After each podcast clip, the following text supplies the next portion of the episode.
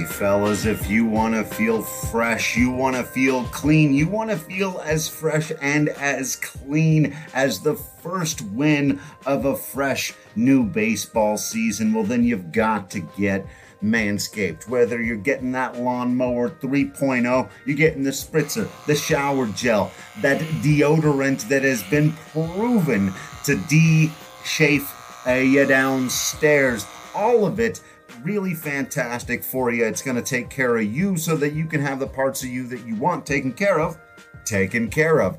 Uh, you can get all this stuff, plus also the most comfortable pair of boxers you've ever worn in your life. Great travel bag, all kinds of fantastic stuff for your family jewels. So, again, you can get all of this, and if you use the promo code DNVR20, you get 20% off plus free shipping at manscaped.com. And this ball in the air, deep right center Go. field. Two-run home run, Trevor Story. Way back, Myers. Oh, watch it go out. Chuck Nazty. Two-run home run, David Dahl. And Nolan drives this high in the air, deep left field. Take a good look. You won't see it for long. I don't want to lose your love tonight.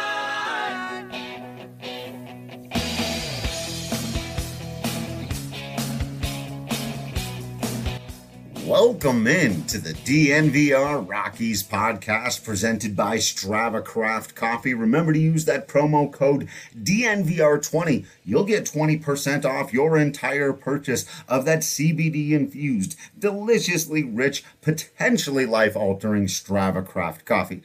I am your host, Drew Creasman. I am the managing editor of DNVR Rockies. With me, as always, is, of course, our beat writer, Patrick Lyons, and we are covering the first win of the season for your Colorado Rockies. And the fact that it came in late July is not as terrible news as, as it would be, of course, right, in, in any other season. We got to get into all of it. Of course, we're going to be, look, they count almost three times as much. And so we're going to treat almost every single one of these like it's a postseason game. We're going to dive into the details. We're going to talk about the standout defensive plays. There were several. Of course, we've got to talk about the hitting, some of the lack of hitting, what's going on with the offense, some of the guys that are doing some things that uh, maybe don't. You don't realize they're there. They're hitting the ball hard, but they're not getting the results for it yet. We'll try to parse all of that out. But we have got to begin in this three to two win, Patrick, talking about the pitching, both the starter Jon Gray and every member of the bullpen up through Wade Davis, flirting with disaster, playing with fire. Um, what other what other cliche? Uh, playing in the middle the of the streets. Yeah, on the yeah. There we go. Yeah, on just, the precipice. They, right. They they danced on the pinhead. is, is that a, I may be repurposing that one, but they did all afternoon in this Saturday affair down in Texas. But uh, when they needed to make the pitch to a man, they executed. Every game is like a playoff game here in this 60 game season. Yet, yet, Bud Black in three separate instances, Wade Davis is the most obvious one where even if he's in a little bit of a pickle there with a runner on third base, you got to let him see his job through, and he did. But more importantly, Daniel Bard getting into a jam there with runners on first and second and two outs. Even beyond that, Carlos Estevez in his second straight day of work along with Jairo Diaz. But Estevez walks two consecutive hitters to load the bases with one out and with again you need to be urgent with these moves since every game is so important. Yet, Bud Black says, This is my guy. And Carlos Estevez proves him right in a huge spot that could have completely flipped the score in the Rangers' favor. Yeah, we're, we're going to have to power rank the, the nailsiest, the gutsiest, the most impressive of these performances, right? Because on the one hand, you've got, as you mentioned, Carlos Estevez loads the bases up, that had nothing, could not find his spot, was just all over the map, and then all of a sudden, eh, you know, Buddy leaves him in there, and he goes out and gets this huge punch out. Not only that, he was in the heart of the order. He got Danny Santana and Joey Gallo in that spot. Like that's huge for Estevez's confidence moving forward. Okay, so that's so bases loaded, one out, and and the heart of the order. Okay, versus Jairo Diaz, second and third, nobody out after plunking a guy and uncorking a wild pitch.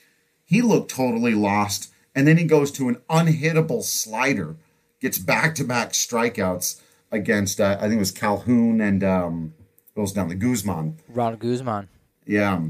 And and during the game, I had I had texted Drew. I said, "Hey, just so you know, Willie Calhoun uh, was a part of that Yu Darvish trade when he came over from the Dodgers, but Jairo Diaz uh, doesn't care about Willie uh, Calhoun's uh, baseball reference page. He just said, "I'm just going to get you out," and he absolutely did that. So again, all f- all four of those guys, but mainly the the first three before Davis, getting in those pickles. But you you have to give them the opportunity, especially so early in the season here. And it's just great to see that those guys just really made sure to support their manager and and make them make them look good. Obviously, in this incredibly tough spot where a two game losing streak is is is almost akin to losing an entire week of a normal season. Yeah, yeah, it's and and it's going to feel that way too. So, and then as you mentioned, so so we've got you know the the Estevez and Diaz ones on the table there. We've talked a little bit about Wade Davis. I got a feel for our guy Chris here. Great win, great pitching. He says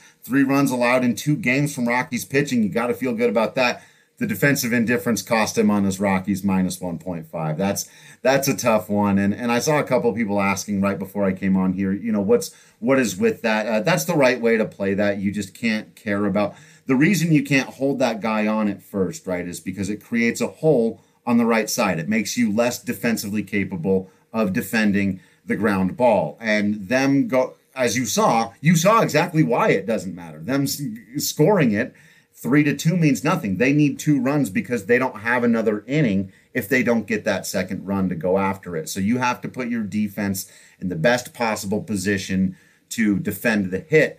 That's why you don't hold a guy on at any base, and that's why they can steal it at their leisure. Precisely, and and that's one of the advantages that you know all teams are going to be experiencing, but particularly Wade Davis in this spot with no fans in the building, with with no worry of hey, when I come back to Coors, you know what maybe are people going to say? Again, these guys are professionals. They're they're able to, to keep those things out of their heads. They don't have rabbit ears where they're looking to to read the worst possible things that are said about them on Reddit and things of that nature. So, you know, he, he's able to kind of get through that moment in in a major way and. 3-2 Rockies victory. That is that's the bottom line and you go into Sunday's game saying, hey, you know what? We can win this series, and that's all we got to do is win two out of every three, and we are going to go to the postseason. In fact, we're probably going to even host a game, uh, host a series at Coors Field as one of those uh, four home field advantage berths. Yeah. So I bet if you were to ask Bud Black this question and ask him to power rank what what he's most impressed by from these performances, despite the fact that he still is frustratingly inconsistent with the command, particularly on that curveball, way more pitches outside of the zone than I want to see. I, I honestly believe his answer would be Wade Davis because of what we are kind of it's working with no safety net here, right? Estevez blows his inning, the offense might pick him up. Uh, same thing with Diaz, same thing with Bard, who I want to get more into here in a minute. But Wade Davis, there's no safety net there, especially once Gallo reached on a total excuse me hit. You know, didn't exactly knock the crap out of that one. And that brought the winning run to the plate.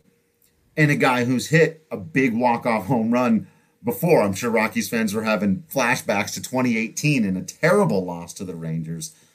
And Odor got the walk-off, I believe, against Davis in that one. And so that he nailed it down. He threw a couple of really gutsy curveballs once he had fallen behind. He just poured those in. They weren't especially well located, but you could tell Odor wasn't looking for him. That's beating the guy with the decision of the pitch to throw. And then painted the corner, let's all go home. Uh, wow. Wow, wow, wow, wow. Yeah, he got the knuckle curve over for those for those two strikes, and and that was probably the biggest thing. Again, just just being in and around the zone too, not not giving those those free bases. Obviously, out, outside of uh, what Andrus got there, uh, and Gallo kind of getting lucky. He even after the the ball came off his bat, he was looking down the right field line because he wasn't exactly sure where it was. It was it was a mistake hit, and you get those once in a while, but. Uh, the more times you're you're better than not, you're going to be fine overall. And and Wade Davis was, and that's huge for the bullpen because as as you said, ultimately to take it a step further, there's nothing to worry about with Estevez and Diaz. They proved their value last year, so it was kind of a, a, a no lose situation. Daniel Bard. Welcome back to the show. Yeah, he wants to keep his spot in the major leagues, no two ways about it. But that's his story is you got back Again, no lose situation. But Wade Davis is a major lose situation, not just for him, but for the Rockies organization in 2020. And for him to get that, you know, even if it he did give up a run and uh, you know, even if the stat line might not look, you know, perfectly clean, it kind of gets him off the schneid and it builds that momentum. It happened uh, in game one on Friday night for Edwin Diaz, a guy who completely imploded in New York at, at, at, for the Mets, and yet he gets the save. The Mets go up to uh, 1 and 0, and it doesn't matter what happened last year. This is a new season in more ways than one. It's a new season for, for players and their stat lines and, and kind of that rebirth, but it's also a new season in the in, in that it's a new game. It's 60 games. Right. and Wade Davis has one of those wins. That's right. That's right. And you know, I, I think about it this way to, to those of you out there listening, uh, especially you you educated Rockies fans because I feel like if Estevez or Diaz had, had blown the game or given up some runs and and that had been the re- and the the Rockies had lost and that had been the reason, a lot of you probably would have been very frustrated. That of course you'd be frustrated. You're always frustrated when the Rockies lose, um, but you know it wouldn't necessarily feel like this big like it wouldn't be how you would have felt if Wade Davis had blown that save right there. Precisely. You you you think about the difference in, in the way you would feel, you educated Rockies fan, because you know Estevez Diaz, as Patrick was saying here, they're going to be fine. Um, but that would just signal to you, oh, like uh, especially while we're all waiting for the return of Scott Oberg, you want to be able to see that Davis is going to at least be able to hold things down for a week. And well, again, I'd like to see a few more of those pitches inside the strike zone. Um, I'd like to see him hitting his spots a little better. He was topping out at like 92, 93 miles an hour. That knuckle curve is still wicked and it, it messes dudes up.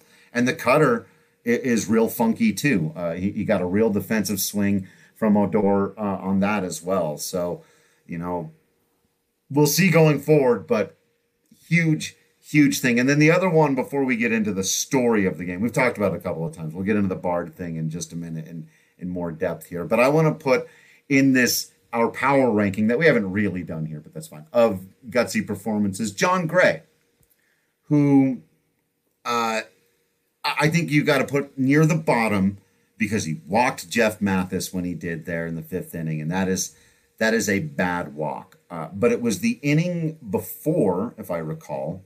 Um, no, it was the it was the it was the third inning, not the fourth. It was the third inning when David Dahl misplayed uh, a Triple. ball uh, also off the bat of Jeff Mathis, showing up all over this. Um, should have been a single, really. Um, David maybe trying to preserve a no hitter, maybe just thought he could catch it. Little extra aggressive, whiffs on it. Mathis ends up at third with nobody out. Uh, we've seen that cause Jon Gray frustration in the past. Him lose focus for just a moment and he went right at Shin-Soo Choo in that next at bat and just threw him some. It wasn't even competitive. He dominated him. That run had no chance of coming in, so he picked up his outfielder there. Yeah, I, I definitely like that, and you know, with with this kind of playoff atmosphere that you have to make moves. I was having a discussion with someone earlier today. Is this idea that there's going to be pitchers who get yanked in the fifth, and in an alternate reality, they get their guy, and then they go eight or nine innings. And you go, whoa, wait, whoa, how, how is there a three inning variability? Well, because you can't afford to blow a game in a spot like that, especially at a ballpark where we're not seeing the ball really fly out too much. I mean, I don't, yeah. I don't know what was going on in the Tuesday exhibition game with the Rockies' three home runs, but the ball is just not carrying for right now. So mm. you say you, you got to really make sure to, to, to tamp those runs down by the opposing team so you can't afford to have that you know, go awry. Well, if he gets out of that, you know, his pitch count's not that high. He's going to be able to go maybe two more innings at, at the least. And you go, wow, that was a really dominant first performance, as it were. Doesn't look very dominant because it wasn't. But you know, guys are going to have that opportunity, and it's it's it's going to be a major difference again if getting yanked in the fifth or going seven innings strong is going to be that that that second time uh, possibly even the top of the third time through the lineup. That if you want if you want to go deep into games and you want to you know be on the hook for the win, Gray did not get the win because he didn't go five innings. Bard got the W.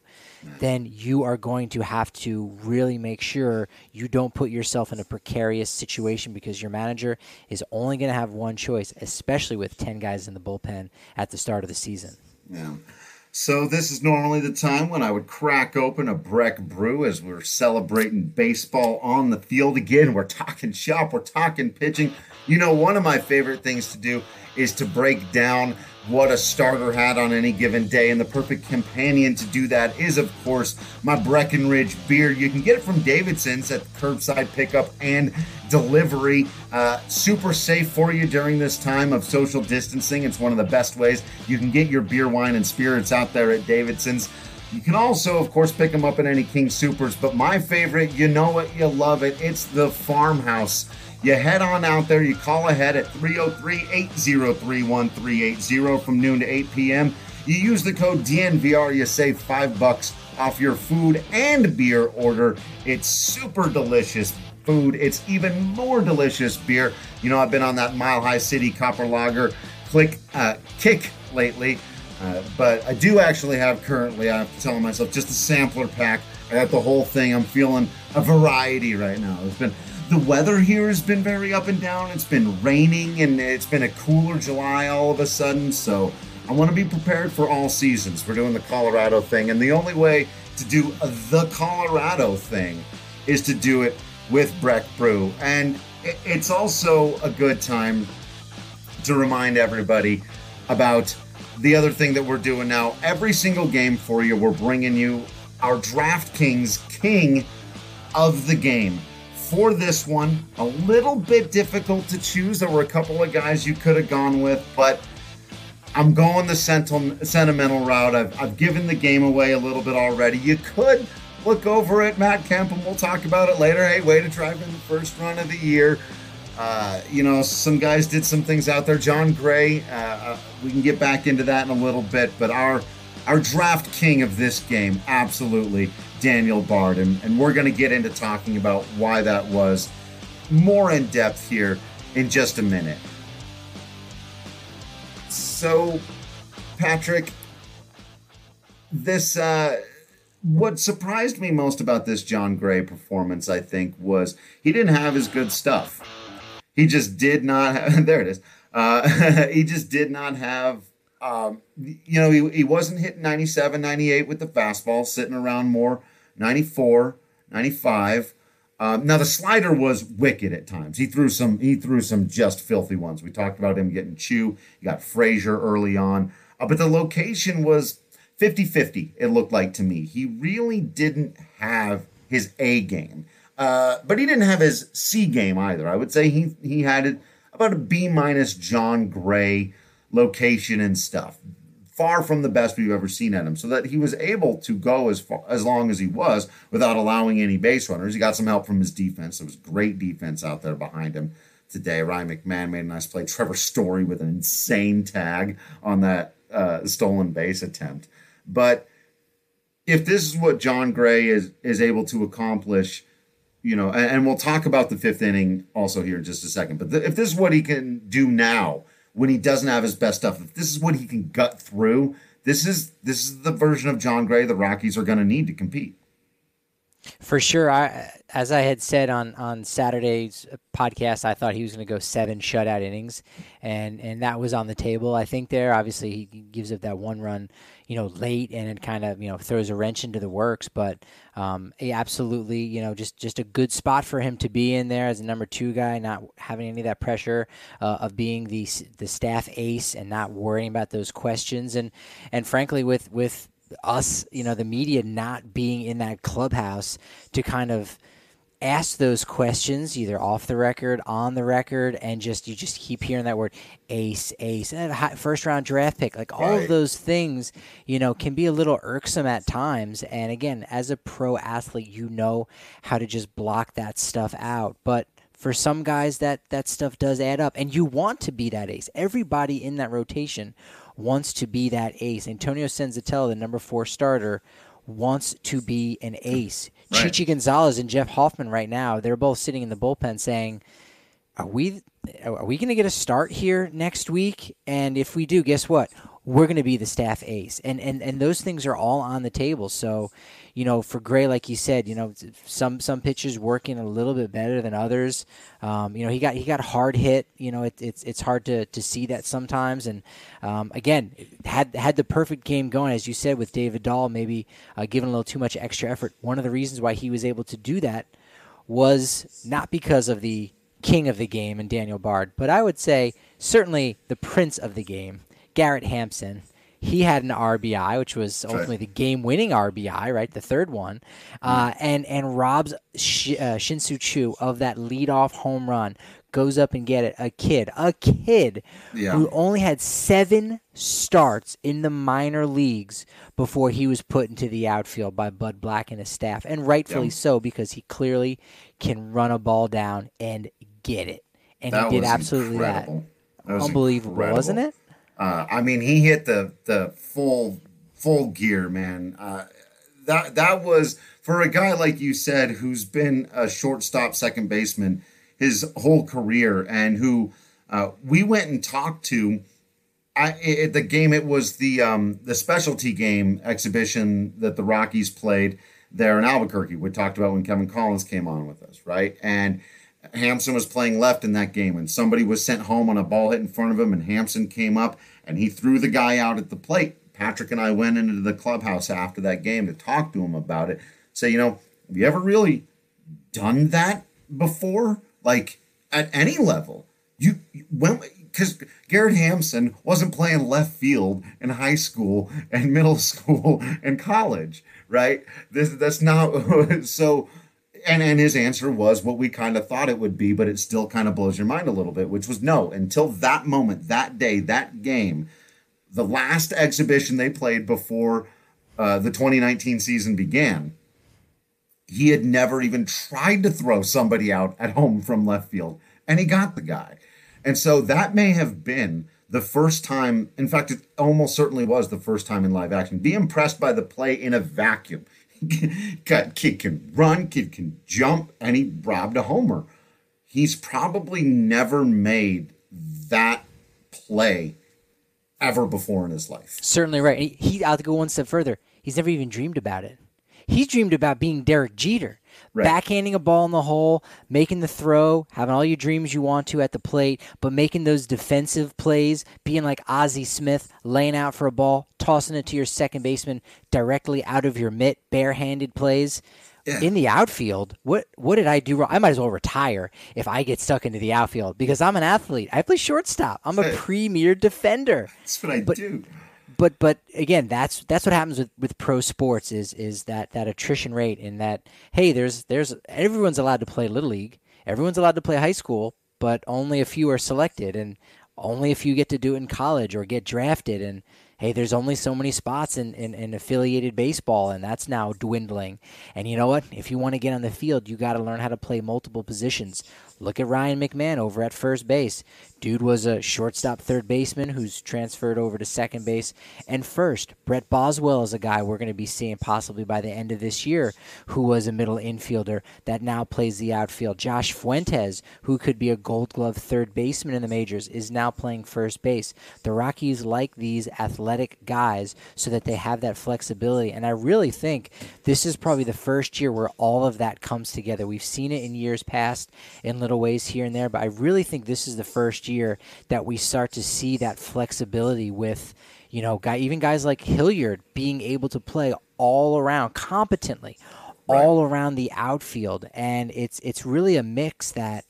You know, I, I don't know that's necessarily something that wins championships per se, but man, a lot of teams in the last few years have had those guys like the Max Muncy, Chris Taylor we saw in 2018, 2019 World Series for the Dodgers. The Rockies now are trying to assemble those type of players, and Garrett Hampson's at the top of that list. Yeah, yeah, yeah. He had a very good day. We're going to get into the offense later, Kyle, but you, you are correct. He also had some good at bats. He had yeah. one really terrible one, but we don't harp on. Everybody has terrible at bats. Mm-hmm. It happens, but um, yeah, I, I, think you know, and and you say he's earned a couple of more starts this week. I think the plan from the get go has always been to work Garrett Hampson in there regularly. And yeah, you know, when there's a lefty, that makes that decision that much easier to start him on that given day. And if he's going to play defense in the outfield like that, it's going to make it way easier to start him. And as we go through this thing a little bit, especially if other guys are going to continue to slump, anybody who's ripping the ball into the gap the way he did in his final at bat is going to get playing time. Uh, that that's just going to be how this thing goes, right? But I, I do want to wrap up our pitching side of it, and and actually, while that's still defense and run prevention, I want to get into this question from B10 Devon asking, did Butera make an impact calling this game defensively? Uh, first of all, the only answer to that question is always yes, just because it's always a factor. It's always a major factor. Um, and I thought he called a very good game. I, I think they worked through the lineup, and I, I think actually, uh, well, actually, I don't know about Elias Diaz. I know Butera, Nunez, and Wolters can all call a game, study a lineup, do that really well, and it is really important. And furthermore, something we talked about a lot in the offseason, Patrick, something we wrote about in both of our best case and worst case scenario articles is and I really harped on, on, on the Tony Wolters in our definitive five series run prevention. This team's identity when they get to the postseason in 2018, in 2017, in 2007, in 1995. Good bullpens, good starting pitching, great defense, and winning those low scoring games. Remember in early 2018 when the Rockies won 1 nothing in LA and we all went, What in the world?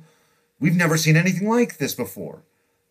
Winning a game 3 to 2 when a guy like Mike Minor goes out and has the kind of stuff he had today against a team that also expects to now everybody expects to compete and contend, winning 3 to 2 on the road. That's how the Rockies have to be successful this year. Joe Girardi, Ron Gardenhire, Joe Maddon, AJ Hinch, asterisk, all these guys, managers, incredibly successful. The one thing they have in common, they were all catchers. Drew Butera, I asked him at the end of last season because it seemed like, hey, time's running out.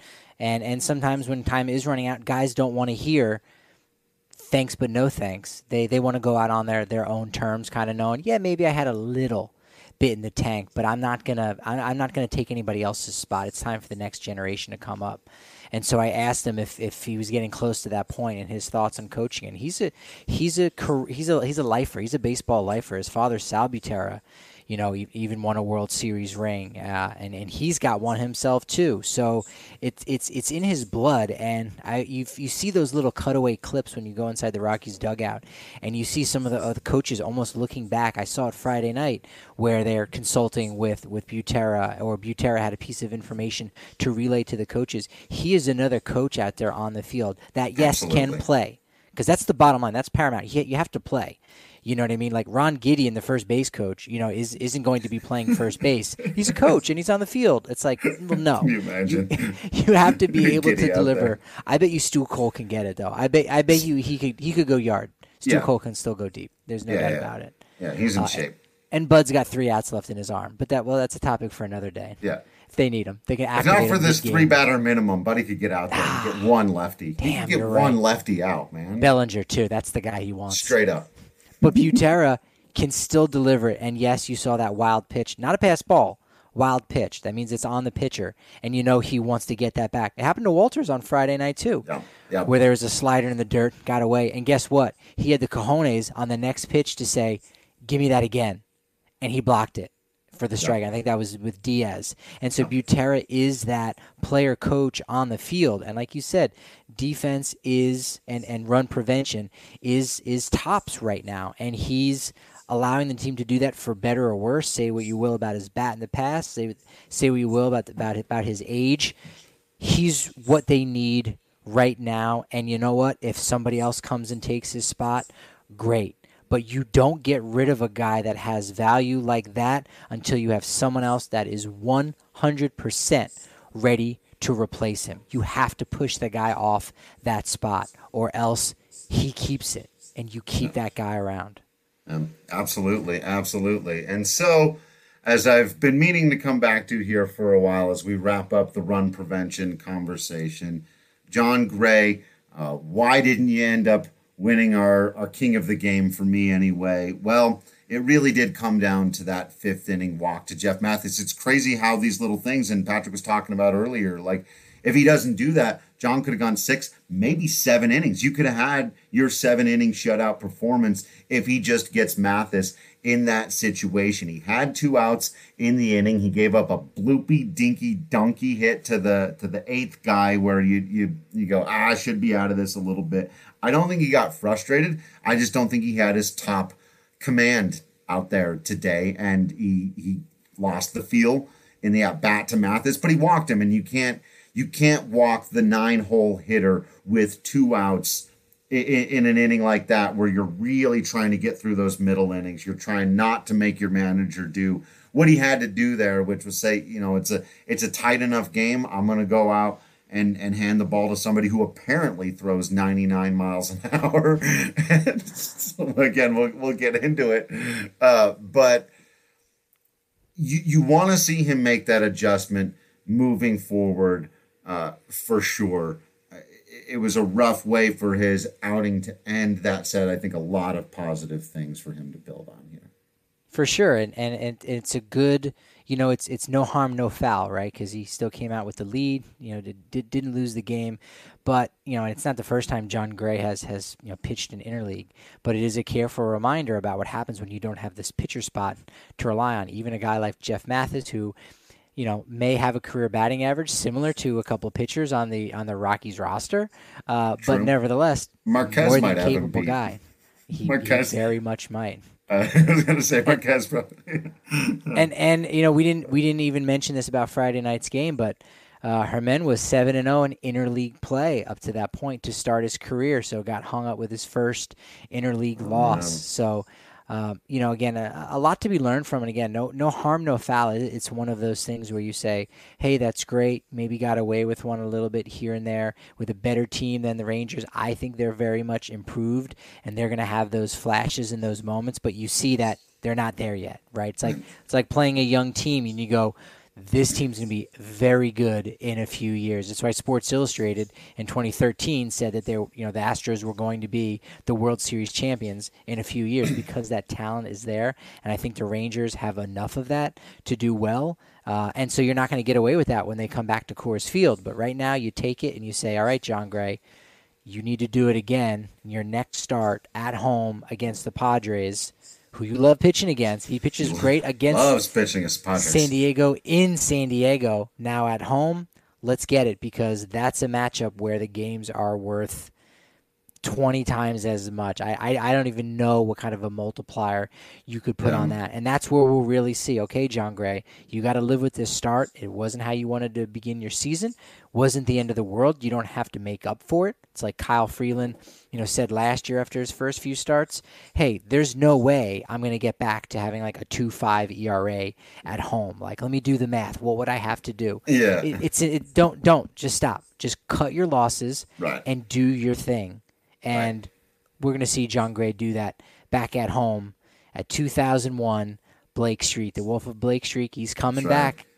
Get ready for him. Uh, should be good. Should be good. And and I think Chris's point from earlier really is the big takeaway. Three runs in two games for Colorado Rockies pitching. I had somebody say to me when things were getting really intense there on Twitter, "Oh man, this bullpen is giving me flashbacks to last year." I would submit that there was one marked and important difference. The runs didn't cross the plate. That's look, man. Allow all the base runners you want. It's not a good formula for success, and I, you know, but three runs in two games against a team, the decent offense who expects to compete. Quality, quality stuff from your Colorado Rockies pitching so far. So, with two games in the books, are you are you starting to feel like you got your feet underneath you a little bit? What this season's going to look and feel like? I hope specifically that those of you who are into taking the betting option out there and have already downloaded the DraftKings Sportsbook app, I hope you all listened to the DNVR bet show that Patrick and I went on the other night. And I sincerely hope you laid down a little bit of cash funds, money dams on the fish to beat the Phils when that was what 92% of the public was going to the Phillies. Uh, we went Told on ya. there and said the fish. Told ya. It, it was there. They got that dub. Uh, if if you followed our advice on that particular one, if you laid anything at all down, you probably made yourself quite a bit of funds. They've had all kinds of really cool bonuses going on for opening weekend, including you know, uh, if you bet on your team, you get all these bonuses. I think it's it's the twenty five dollar bet on your team, and then you get uh, bonuses for when they hit home runs.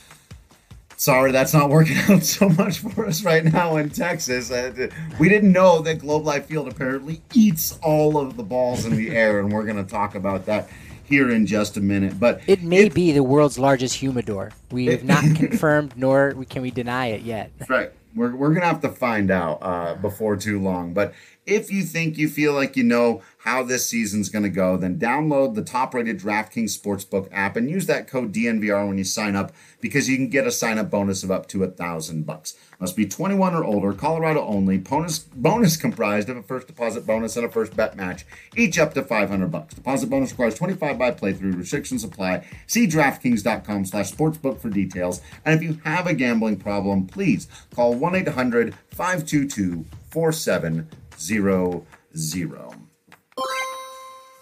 And Patrick, if I was a gambling man, uh, an actual gambling throw a little money here and there at some stuff, but I, I don't, I don't think I would, I would qualify myself quite yet. RK and, and Andre and I went down to the bar and they were really giving me. Adam was get, asking me for stuff in the seventh inning, uh, day one. I led him astray too. He asked me if the Rockies were going to score a run in that inning, and I said, "Sure." They didn't. Uh, they didn't. you may have recalled, uh, but I still would bet that this offense is going to improve, that they are going to break out. I'm not going to give you the old proverbial Drew Goodman line. You just know they're going to hit, and that whole fight that people have had for years. It's actually not even an appeal to the talent that I'm going to make right now. I could make an appeal to the talent. Trevor Story's going to hit some home runs. Nolan Arenado's going to hit some home runs. Uh, David Dahl's not going to be the only guy on this team who has a hot streak ever. Um, the bottom half of the lineup we can talk about here in a minute. We, we can get to that and we can get into that. Um, but what I'm going to point out first and foremost from an offensive standpoint is the approach. I think the Colorado Rockies, and we talked about this again, but I think on the Bets show as well. But just coming into the season, how important it is. We, we talked about it with Nick Groke and the road hitting machine and the Rockies hitting woes on the road. The need to see more pitches, to be more patient, to get into bullpens and beat teams over series because they're getting into bullpens and all of this stuff. And so while in the first game they did force Lance Lynn to throw over 100 pitches in six innings, which I was still very impressed by. I know it's kind of weird. It's like you're impressed by the Rockies offense. They didn't score any runs, but if they do that more often, than they made, they made Mike Minor throw 20 pitches in the first inning in this afternoon's game. If they do that more often than not, it's going to lead to success. Hundred percent. Yeah, there, there's no two ways about it. Is there's a reason why these guys are in the bullpen because they're not successful starters, right? There's something about them that is a little bit askew, if you will, or they're guys that simply only have two good pitches or three good pitches, right? So uh, this this idea of just seeing more pitches benefiting them is is absolutely right. It gets to the bullpen a little bit quicker and also allows you to kind of adjust and have that those those positive, you know, envisionments that that players like to have now that that thinking positively and seeing that success and we we've said it before the Rockies would love to see Clayton Kershaw 7 days in a row that would be great if Kershaw could do that because they know him. They can they can close their eyes and say, "Here was that one time I went the opposite way on him," or "Here was that time I had success." And I can see myself having success because I see where his he's releasing. I know the pitch tunneling, but I, I know the movement, how his hands coming off on that curve, things of that nature, and they can they can envision that. And so the more pitches you see, the more familiar you're going to get, and the better off you're going to be. So they're doing that team wide. And while it ha- it's only translated to three runs right now, over the course of a season, that's going to translate to an uptick of, of you know, 10 to 15 percent, whatever it is, and it's going to translate into some some you know one or two run victories. It's going to translate to wins where they wouldn't have had it previously because you know what, the other team's a little bit taxed and they just don't have the arms in the bullpen. So you know what, look at this perfect matchup. It's just it's it's a game of chess, and by taking more of those pitches, you're getting each of those pitches that the starter throws, they're pawns, and just you're getting them off the board. You're opening things up a little bit, and now you can start to look ahead at whatever matchup you want before you decide to take their king. Yeah, one of the things that I I would imagine there are some people that will roll their eyes at this, but every defender in baseball will tell you they hate long innings. They hate being out there for a long time, and you start to stiffen up. You got to be ready. You, you never know which way the ball's going to get hit, and you can end up being out there in a long inning for, say, a half an hour, and then the other guy could go out there, throw eight pitches, get three quick outs, and then you're right back out there on your feet in your spot and so while I can't claim that on day two, part of the reason why the Rangers made a couple of defensive miscues in that key inning where the Rockies scored a couple of runs is directly tied to them taking a ton of pinch, pitches and drawing all of these innings out, even though they're not necessarily scoring runs in them. It, it it's a factor. It's a part of it. It's all a part of it, and it has to be. And this is the trick. This is the hard part. It's why uh, I, I went so hard last night while I was down at the bar about if I was the hitting coach, if I'm Dave Magadan, I'm in there pleading with them not to change their approach because it has to be complete. It, it, it only takes one guy popping up the first pitch of an inning to, to screw up your whole thing. That now he's not going to throw 20 pitches this inning. He's just not. Um, it means looking at some you maybe could have had a better hack at early on, and and you're going to pay for it in some ways. You pay for everything in baseball one way or another, but um, I really do think it, it had an impact on those defensive plays. And as we saw, on their ability to then get to the bullpen and score a very important insurance run.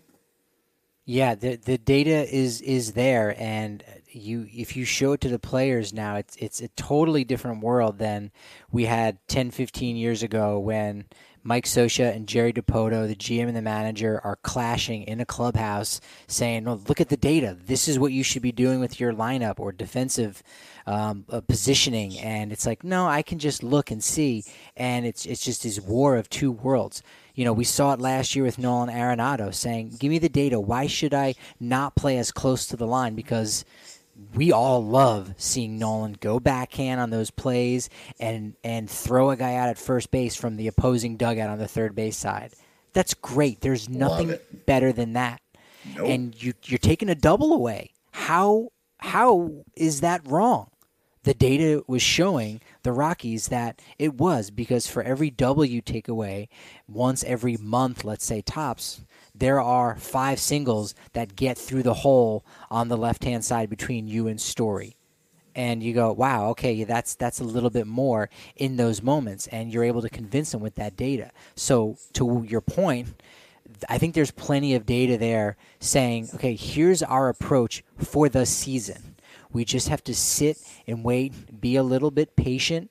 Um, there's nobody on on the Rockies that's really that overtly aggressive. You know, Nolan, you know, will go at a first pitch, but I think the guy has more, the right that, to, yeah. to see a center cut pitch and just go, yeah, I'm going to hit that out. Or I'm going to pop it up and you go, oh, man. But the less and less you have that, and the more buy-in that you get from guys like him and Story and Blackmon, but it, it it's going to basically, you know, permeate throughout the entire team, and it just becomes a normal part of your life. And now, when you get that center cut pitch, the uh, for the sixth pitch of the at bat, the outcome is just the same, but now the whole team is going to end up benefiting because he's thrown that many more pitches, et cetera, et cetera. And I, I don't think it's an approach they're going to go away from, you know, just just from two games. I, I think there's, you have nothing to worry about as far as that's concerned.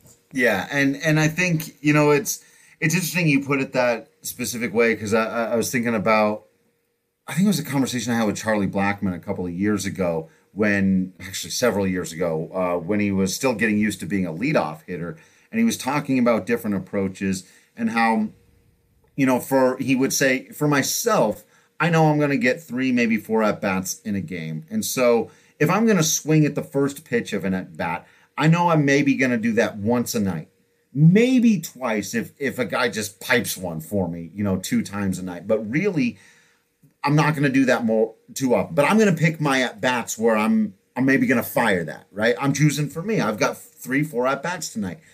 The, so so you're right because I don't think they have a ton of overtly aggressive guys except for maybe Tapia. They got to pull the reins back on him a bit. Um, I think it's more of that team approach of saying, look, in the first three innings, no one gets to use their. If you use your first swing, on first pitch in the first three innings, you better whack the crap out of that ball, or you're going to have to answer the whole rest of the team because it only works if we all do this. So you can't, as an individual, pick the at bats anymore where you're going to swing at the first pitch. We as a team have to pick those at bats, and that's that's not an easy adjustment for guys to make. But it looks like they're buying in early, and it. I gotta say, do I like the results? I don't even know what I I, I do. I, I like I like the pitch counts. I like seeing them get into the bullpen. All of that stuff is positive. You just need the the final piece of it to fall into place, which is when you get to that reliever in the sixth or seventh inning and you draw that leadoff walk, and then Sam Hilliard gets the fastball down the middle. He runs into it and puts it in the second deck. That's your your formula for success here. You might not like the result, but you like the potential. Yeah. And and to hear, wait a minute, you're telling these four All Stars. Uh, Daniel Murphy would be a fifth. He's, he hasn't done it with Colorado, but he's a three-time Sure. All Star. You got Ryan McMahon, who did pretty good last year with his 24 home runs, is on the precipice of another All Star performance. And you've got a few of these guys. Matt Kemp, he's made a couple All Star teams. Done that. And when you say, well, wait a minute, how can you have a team approach that here's what we're going to do? How are you going to tell these guys what to do with their their approach at the pra- at the plate? And it's not their entire approach; it's just what they're going to do maybe in that first at bat to see some more pitches. Well, isn't that what you do with pitchers? Right? Isn't it, isn't that what you do with catchers? You say, look, catchers uh, aren't always calling every single pitch of the game, and pitchers certainly aren't the ones doing it you know there there are a rare few out there. Justin Verlander, you know, we've mentioned him a bunch on the podcast. It seems like the past couple weeks he's gained a lot of traction. Yeah, well, Um, I hear he's good. He's pretty good, and you got to earn that. And you go, wait a minute, the guy who's throwing the pitches doesn't get to decide what pitches he throws. Yeah, yeah, that's that's again, that's like the that's the team approach, or that's just the the the overseeing uh, almighty eye, you know, that is Bud Black, and that is the manager of the team. And you say, you know what, let's change this approach a little bit so that it is more team based, because the results are going to be team based and you know it's it's it's all good and well. There there are those situations we know in a game where hey, a guy hits a home run here, it doesn't mean anything. And if anything, you know what? A double is a little bit more beneficial cuz now you're on second base. No run has scored, so that seems worse, but you're on second base, you can either relay messages to the batter. Um, the, the pitcher now has to go from the stretch. There's a little bit more juice in that moment, and you can ride that momentum to the guy behind you, just keeping right. it going. And they talked about that last year, right? It didn't work out. So right. maybe it'll work out this year. Like, hey, you know what? I want to set the guy up behind me for success. So here's what I'm going to do in my at bat and give him that opportunity to be the one. I don't have to have it all on my shoulders. And they're one and one, only three runs.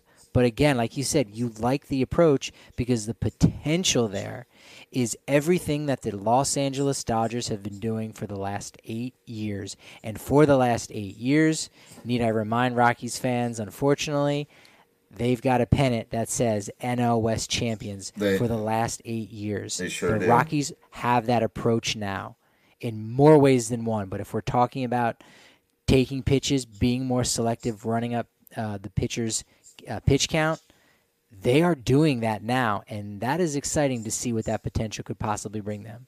Yeah, yeah. So the actual results on the evening, David Dahl did pick up another hit. Nice little two game hit streak going for him. He's batting 444 in the two game sample size. Uh, with an OPS of 1,000. Trevor Story picked up a base hit. He cracked one real hard, his uh, first of the year. He did strike out once. Uh, Nolan Arenado with a, a, base hit, a run scored, and a couple of walks.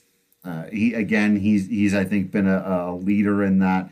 I'll I'll take the walk. I'll I'll pass the baton to the next guy. I don't need to expand the zone except in maybe a, a few key situations. And of course, uh, we talked about everything that Hampson had done.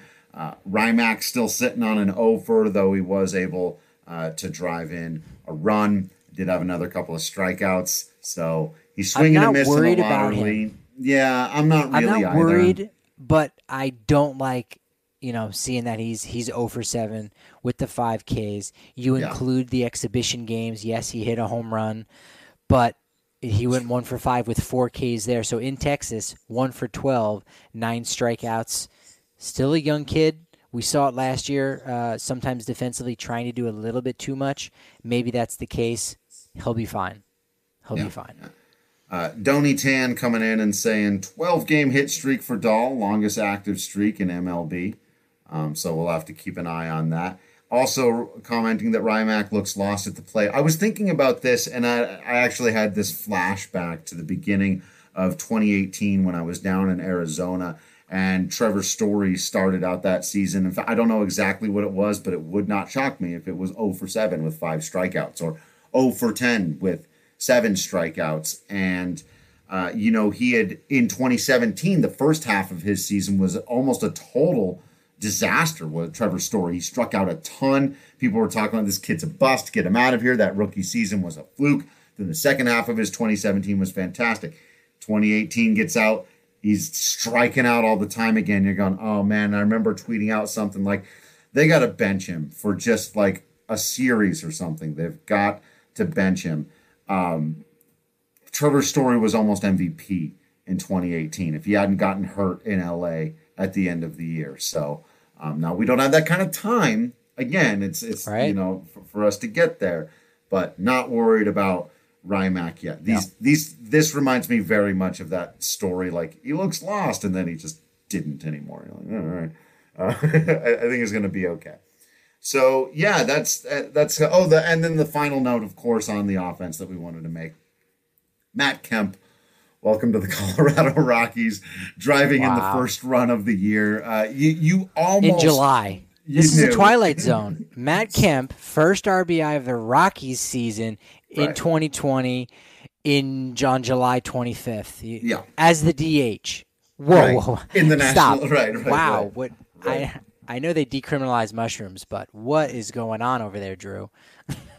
Did he get it off a minor also, or was it against? Uh, yeah, it was. Okay. was I was gonna say. Yeah. Okay, I was gonna say, was it also against a righty? Because that would have been hilarious. He did it against more, a minor, and you go, "Oh my gosh, wow! Wait, these what? pitchers are getting younger uh, and younger."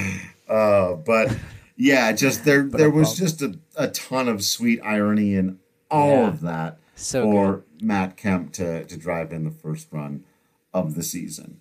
Um, they out there playing games with us, Patrick. I love playing games though. Uh, some of those little little difficult with my heart. one of my favorites, WGT Golf. Of course, you know you can get it over at dnvrgolf.com the most beloved free golf game in the world, played by over 20 million people around the world, including the two of us, pretty much everyone here in the DNVR community.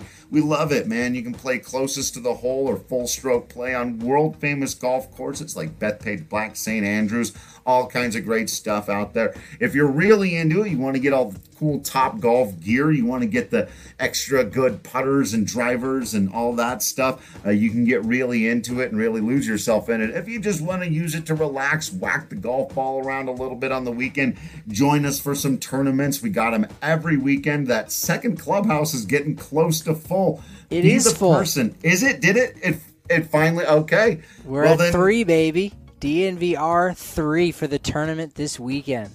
There it is. You got to get in on that. It's it, we're growing and grown. You don't want to be left out of the party. It's been a lot of fun doing this, and and like I was saying, every weekend you can get out there and join us for these tournaments. Talk a little trash in our Discord channel or on Twitter. Have some fun with it. Someone's got to come around and put Harrison Wind in his place a little bit. The guy has been absolutely nails out there on the course of late. So remember, you can download WGT Golf totally for free, either on your phone or on your laptop at dnvrgolf.com. Um, I wanted to fit in a while the innocent asked. Actually, there was a question you had earlier too that I wanted to mention real quickly. Uh, asked me to grade the umpiring. Uh, C plus. C. It could have been worse. I, I felt like it was relatively consistent. The zone was wide. That cost the Rockies a little bit more than it cost the Rangers, but it did cost the Rangers. Uh, Right. so I, uh, the Tapia call was the most egregious one in Game One in the ninth inning. That that that's just a killer call in that count. You, you, that's got to go to three one there.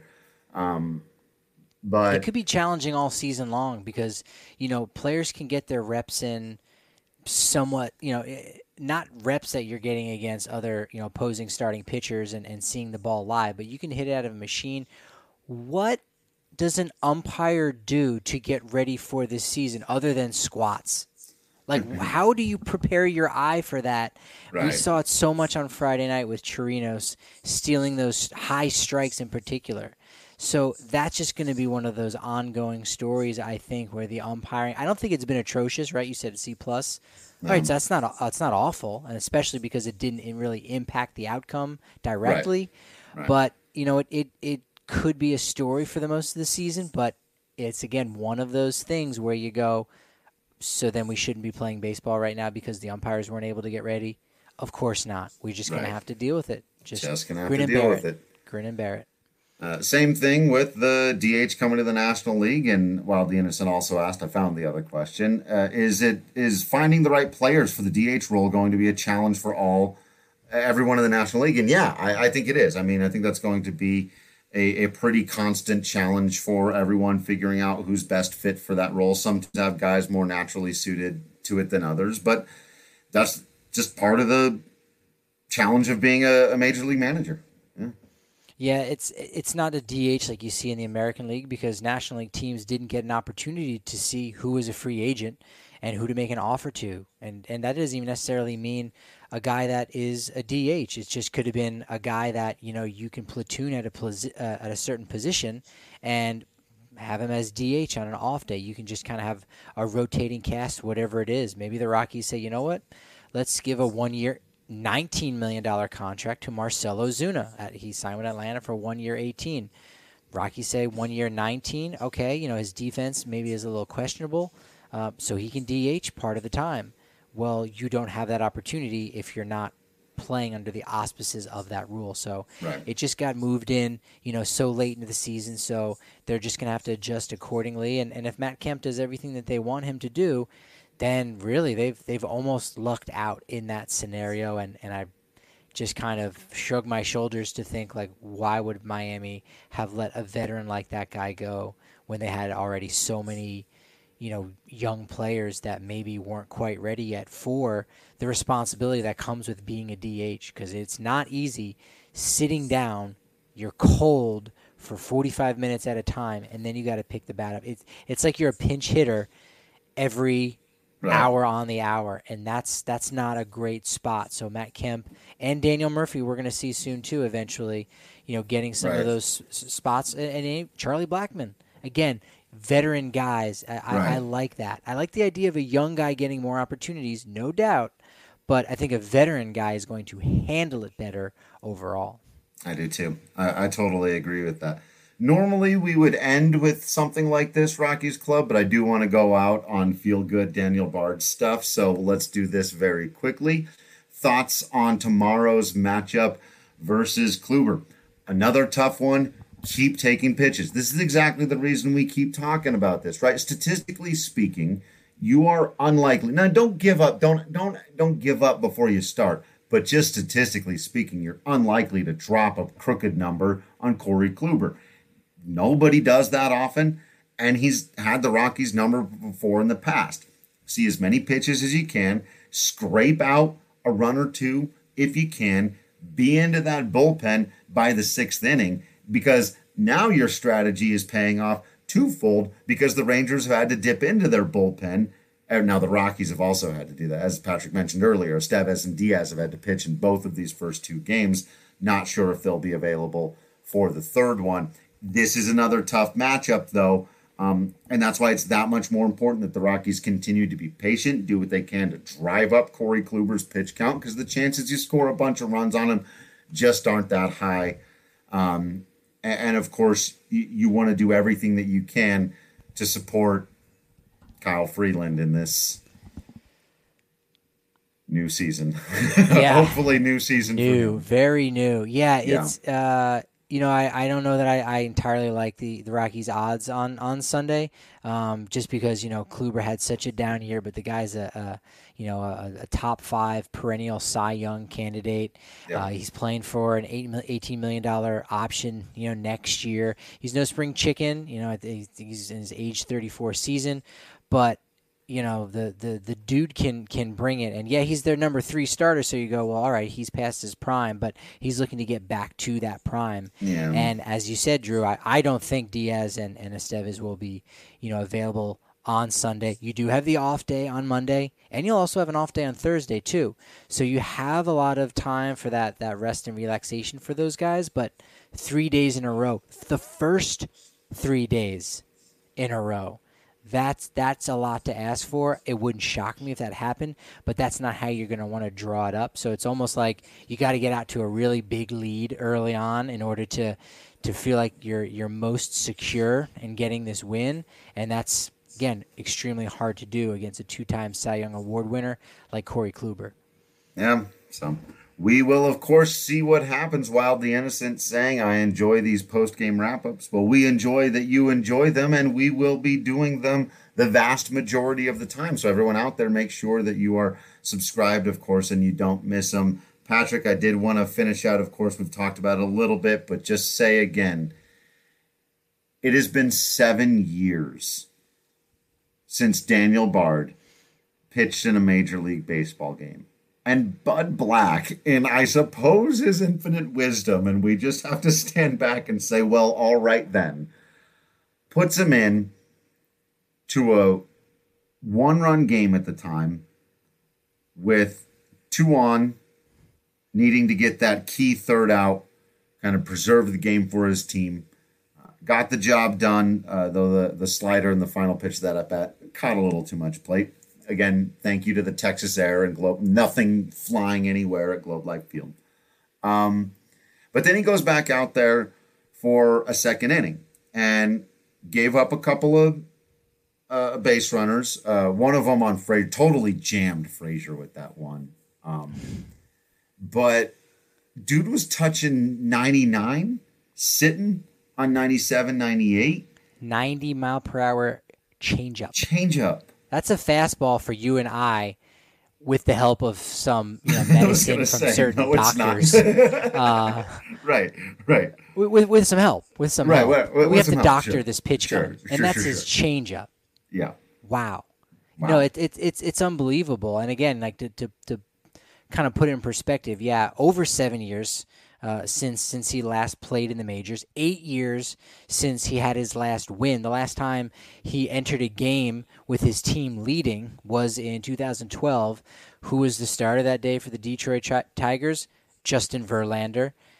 Anybody on this Rockies roster that is 30 years old or or younger hadn't even made their debut in the majors the last time that he was quote unquote done. And now he's back with a vengeance and it's it's a great story. And again, it's already a success story and Rockies fans don't worry that the story is going to get in the way of the season because it's not. If Daniel Bard is not productive, it doesn't matter that it took him 7 years and ah oh, no, let's not do that to him. There, there's no doing that to him. It's look, they gave him the opportunity. They were they came after him hard. He had a few different suitors, and believe it or not, he actually picked the Rockies, which is something we don't always see when all things are even. And so he did that. And if and if it doesn't work out, then it won't work out, and it'll still be a great story. But the Rockies are not beholden to keeping Daniel Bard no matter what. That that that's not a thing. So you don't have to worry about that. So enjoy the story now, you know, while you while you can, and it's it's it's great. It, again, it's another reason why Colorado Rockies kind of pretty cool. They're pretty it's, cool right now. This is a th- this definitely ups their cool, like their street swag, like like it totally does because it's a great story, but it's not just that. The dude came out throwing gas. Um, I, I think I tweeted, it was like, uh, when he got Odor on 99 up and away, like Daniel Bard, who was coaching the last two years, just struck out the guy who has led the Texas Rangers in home runs over the last three seasons on a 99 mile an hour fastball. I think the Daniel Bard story is going to get better. Uh, as someone who wasn't a believer who was asked just a couple of weeks ago, what's going on with Daniel Bard? And you, if you'll recall, if you were listening to that show, my answer was, you've got to trust Bud Black a little bit here with what he sees because there's no numbers to go on. I also didn't have a velo gun during inter squad games. I could tell he was throwing hard. They all pop the glove like they're throwing a missile when we're down there and it's echoing throughout the entire stadium. I didn't know he was throwing 99. I didn't know he still had that on his slider. I certainly had no idea he had this changeup at 90 miles an hour that was going to fall away from dudes. It's it, it is Wild the Innocent. It's a movie. Um, th- like, and and I think Patrick is right. They're not going to just play it because it's a good movie. Like that very clearly goes out the window when you have the kind of stuff he exhibited today. Location could still tighten up everyone's location. I mean, Lance Lynn was pretty good, and Mike Minor was decent. No, no, no, flip. I'm sorry, flip those. Mike Minor was really good with the location today. Lance Lynn was decent. Um, he could have been much more efficient.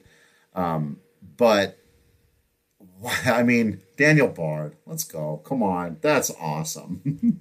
yeah, awesome you have to find value anywhere that you can. And, you know, say what you will about the Rockies being that franchise that allowed Jamie Moyer, you know, to pitch at the age 62 years old. I, I forget. I, I, might be off by a, year, a couple years. It was maybe it was right. 64. I'm not sure. That's right. You got it. But but there's value to be had out there. That's the story of Moneyball. Of a guy who was essentially this backup catcher and Scott Hatteberg.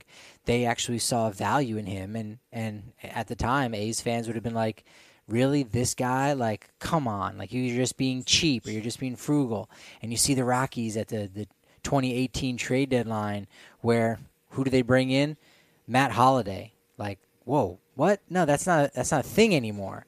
And guess what? He came back. He was absolutely a thing. Yeah. and again we, we see daniel bard doing it and you go there could be some value here. And look there's evidence right? There's other scouts there's other teams there. And you go okay that's a fit. And and and maybe if if this is a movie, let's go all in. Because next thing you know, September 1st, after the trade deadline, you can't acquire anybody else on this roster. You know, who do we see? The glass breaks and in steps Prince Fielder. Why the heck not? Ah, As the DH. If you want to have some good feel good oh, stories, why not? Why not Prince Fielder? I think the dude's still like maybe 34 years old. I don't know. Maybe David Wright even. Now, uh, odds are a couple things probably aren't going right with the roster, but you know what? Why not? Again, if you're contributing, it doesn't matter, and that's actually a, again, it's a beautiful thing that the Rockies are one of those organizations that just goes, you know what? If a guy's got the goods, let's give him a chance. Let's yeah. not write somebody off and say, "Nah, that's that's who they are," just because that's who they were. No, you know what? They got their act together. They dropped some weight Look at what they're doing now. He's up to 99 miles an hour. You can't teach that.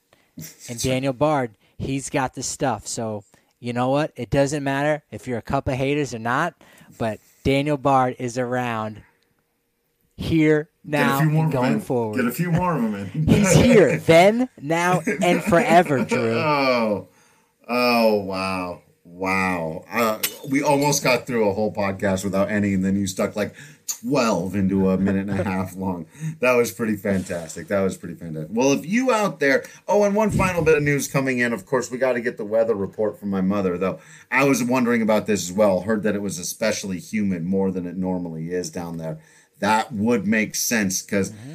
Joey Gallo, Trevor Story, Charlie Blackmon, everybody was hitting line drives and going, What in the world? So, again, that seemed to play out pretty evenly. David Dahl made some really nice catches out there in center field, so you get to see that. Um, World's it, largest humidor. That's it. Book it, it. Uh, yeah, uh, we'll, we'll see how it plays uh, on Sunday. So keep following along with us, of course, for all of that, for the continued story of Daniel Bard, for the continued story of Story, because we have not run out of those puns yet to see whether or not Ryan McMahon can get out of this little funk that he's in. Uh, but of course, the biggest one to see what the kid from Denver can do after a nightmare of a season. Where is he at mentally, physically?